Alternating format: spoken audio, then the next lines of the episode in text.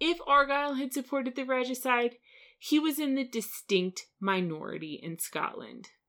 You're listening to Rejects and Revolutionaries with Sarah Tinsolvola, a podcast tracing the origins of America from the Tudor era to the 20th century. When news of the event reached Scotland, it was seen as proof that the English independents were heretics, and it was also proof of Scotland's status in relation to parliamentary England. Both the Covenant and the Solemn League and Covenant had emphasized the importance of the king, and Charles was Scotland's king independently of being England's. Yet, when Scottish commissioners protested the execution and refused to join with England as a federal republic, they were arrested and sent back to Scotland. At this point, Hamilton was also tried and executed by the English government. We've covered the regicide from a lot of different perspectives at this point, but I would venture a guess that it was worst of all for Scotland. Not only was this a heretical act among a deeply religious people, and not only was it the destruction of a part of their government without their consent, it was also a clear message that they had no real place in the coming order. The Solemn League and Covenant was supposed to be an alliance, but it looked a whole lot more like Scotland helping win the pivotal battle of the war and then being swept aside when internal problems meant that they were no longer useful. Public outcry threatened to tear the Covenanter government apart. Royalists put the blame squarely on the Covenanters. They had given the king to Parliament after all people who had supported the Covenanters during the Bishops' Wars and then during Montrose's campaigns and even during Hamilton's invasion of England now adopted Montrose's position en masse and they demanded justice. Regardless of what Argyll and the Kirk Party wanted to do, they had no choice. Within days of the regicide, they proclaimed the exiled Prince Charles as King Charles II of Scotland England, and Ireland, and Parliament acknowledged him.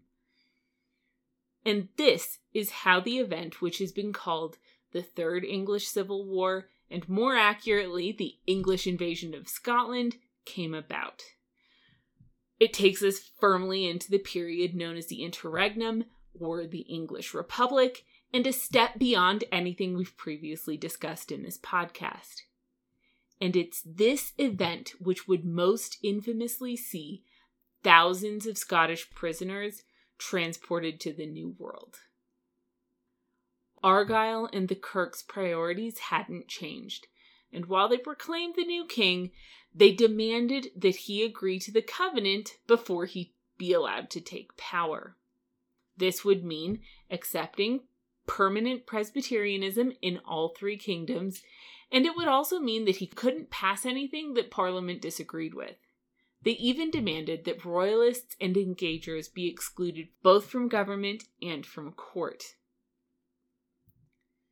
Royalists and engagers who were still in Scotland revolted in favor of an unconditional accession of the new king, but the Kirk party quashed that hard.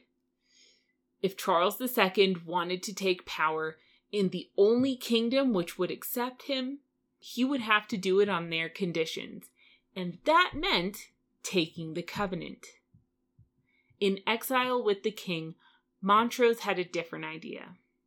If Charles II returned to Scotland with a military force, he could restore his government with no caveats. Exiled engagers disagreed, saying that Charles needed to accept Argyll's offer as a resource that was now at his disposal. He couldn't actually afford to turn his back on a kingdom which was willing to invite him peacefully, and that might be a stepping stone to retaking England. They even went so far as to blame Montrose's campaign for all the problems that Scotland was now facing.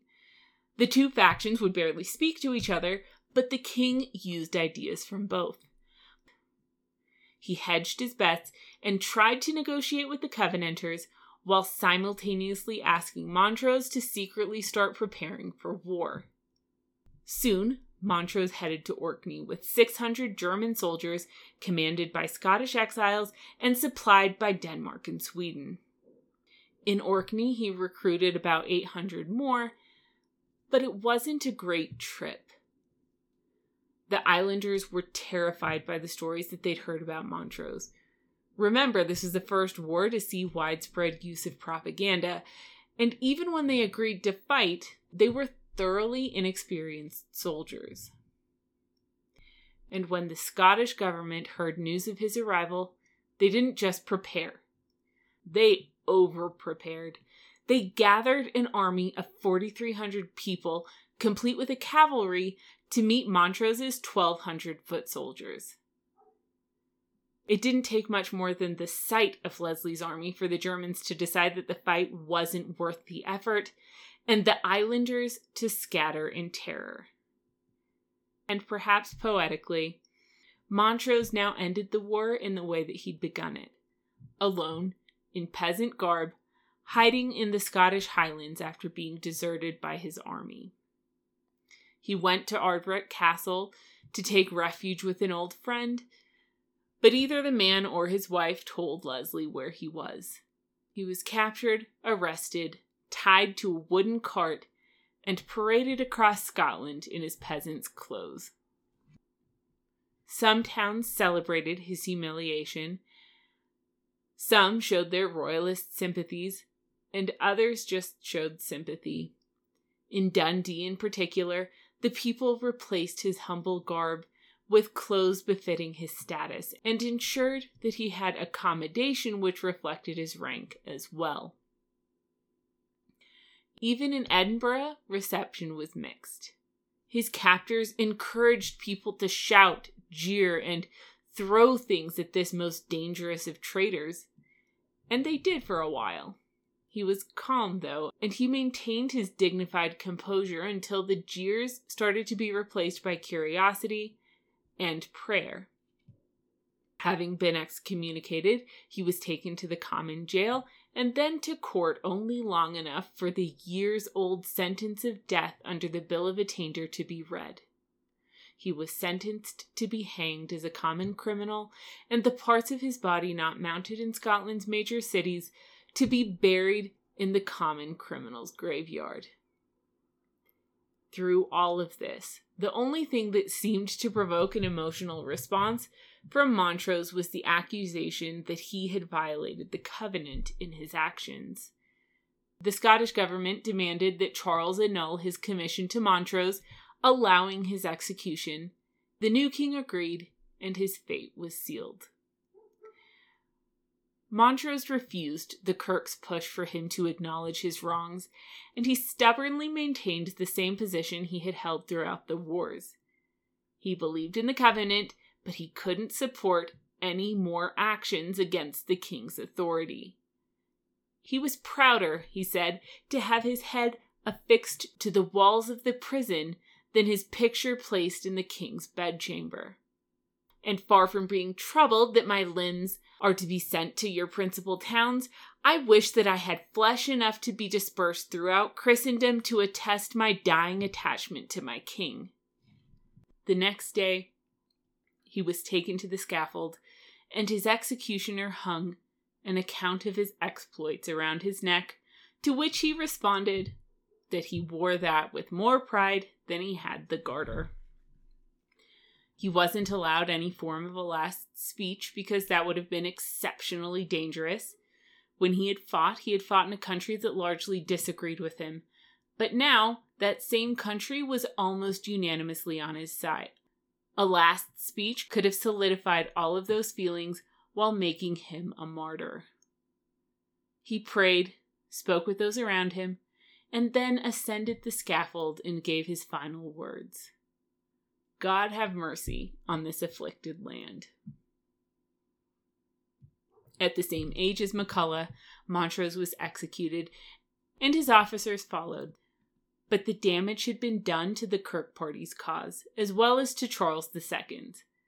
Charles now went to Scotland under the terms that he'd agreed to, and he and the government joined forces and prepared for the inevitable war which would follow. The Kirk still didn't want to fight for the king or against Cromwell, and this prompted the last split of the Covenanters, in which Argyle himself shifted his allegiance. There were still people who sided with the Kirk, mostly in the western counties around Glasgow. But at the point where the Kirk had lost Argyle, they'd lost just about everyone. And Charles's faction started recruiting soldiers. At this point, though, we need to step back and realize who these people were. After countless years of wars, drafts, raids, attacks, and faction fighting, who do you think was left? Not Montrose's soldiers, they'd been killed long ago. Not Argyle's, they'd been killed too, as had a huge percent of Leslie's. Who was left? Inexperienced people, mostly kids, terrified teens and preteens who had been living in a war torn country for as long as they could remember, and one which had been experiencing hunger, and bouts of starvation since before they were born. An army, as one colonel described them, of nothing but useless clerks and ministers' sons who had never seen a sword, much less used one. And few of these people would ever see their homes again. Cromwell arrived in Scotland three weeks later, and when he arrived, he found a wasteland. To slow his approach, the Scots had removed every person, every bit of food, every bit of equipment, every animal that he might get access to. Anything that they couldn't take with them was destroyed, and in Edinburgh, the wasteland ended in a series of trenches and fortifications guarded by a massive army led by Leslie. After weeks of being completely unable to do anything, Cromwell was running out of supplies, so he withdrew to a herring port called Dunbar, where he hoped that he might intercept some Scottish supplies and simultaneously force Leslie to attack out in the open where he would be vulnerable. Leslie prepared his attack and took the high ground, and at this point, the Kirk did to him exactly what they'd done to Baillie at the Battle of Kilsyth against Montrose. They ordered him to rearrange his army right there in front of Cromwell, to give up the high ground and to attack immediately.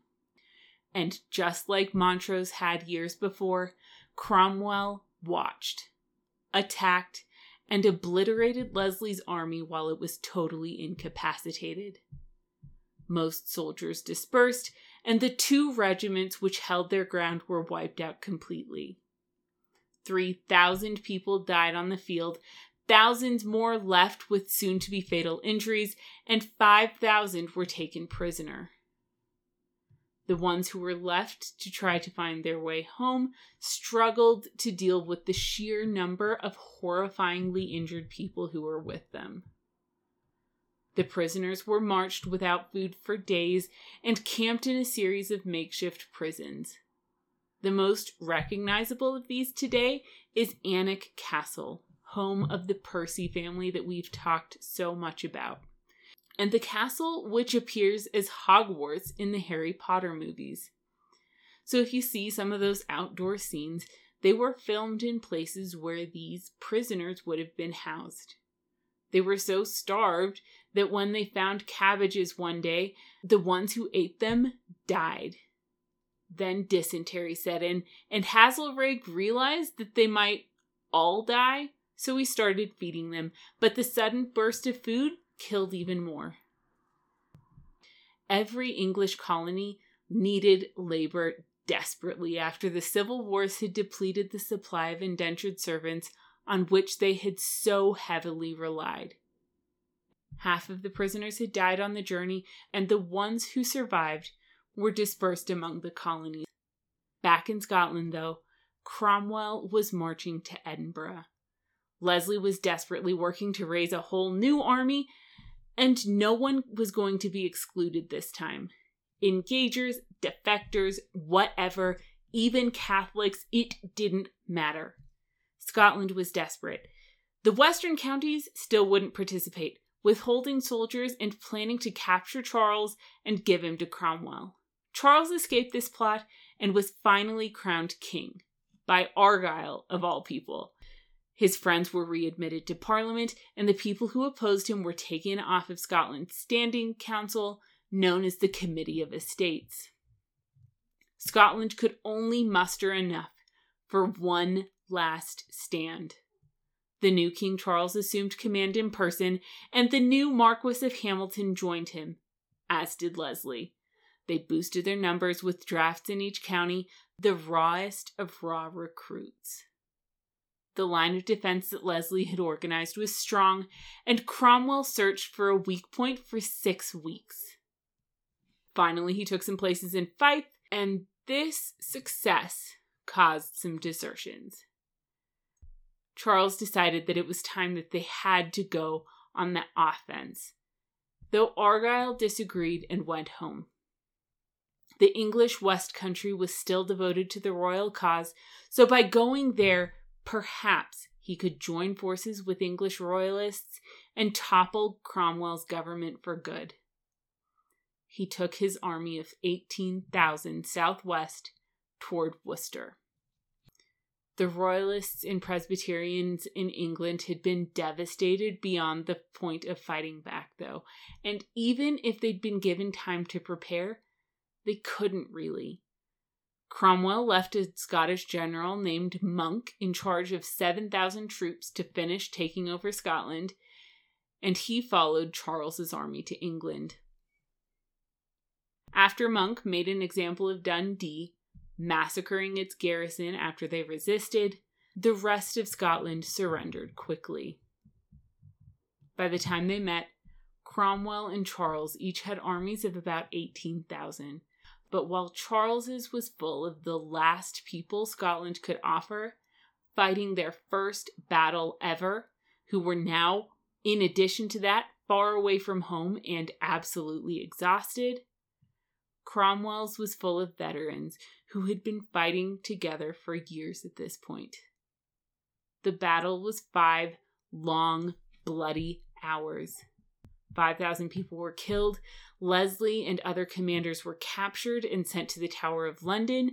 New Hamilton was mortally wounded, and Charles himself barely managed to escape. His journey to the coast and back into exile has become the stuff of legend. A 45 day journey in disguise, hiding in the woods and old priest holes, trying both to find a ship which would take him abroad and to keep from being captured with a massive price on his head. In one instance, he passed right through a parliamentary army line, and in perhaps the most famous story of all, he hid in an old oak tree just feet above parliamentary soldiers who were searching for him. After dismissing the people who were too injured to keep fighting, Cromwell ended up with 10,000 Scottish prisoners. And again, the fraction who survived the journey were sent to the colonies, never to return. 1,500 were shipped to the gold mines in Africa, and the others were sent to New England and the West Indies. They were kept out of colonies where mutual dissatisfaction might cause problems, and New England was a priority destination as a reward for their loyalty to Cromwell's cause. Because of the threat of Virginia's royalism, the group which was supposed to be sent there was redirected, but most other colonies ended up with some. These people never saw Scotland again.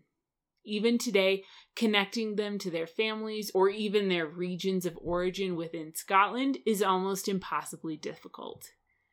They were suddenly involuntarily, and permanently Americans.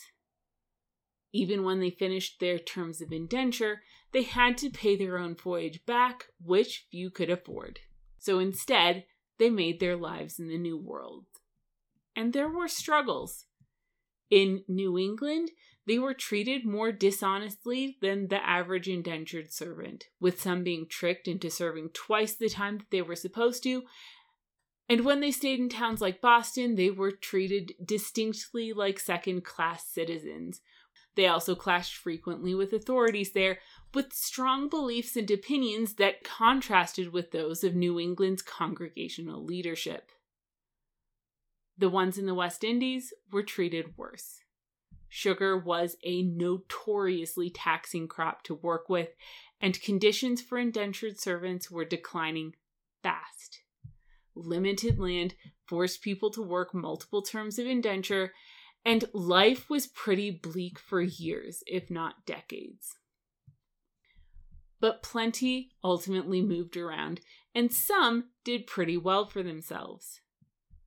Those in New England formed a settlement in Maine and some went south, even to Virginia, which was a decently common practice among people who didn't fit in with the direction that New England was taking.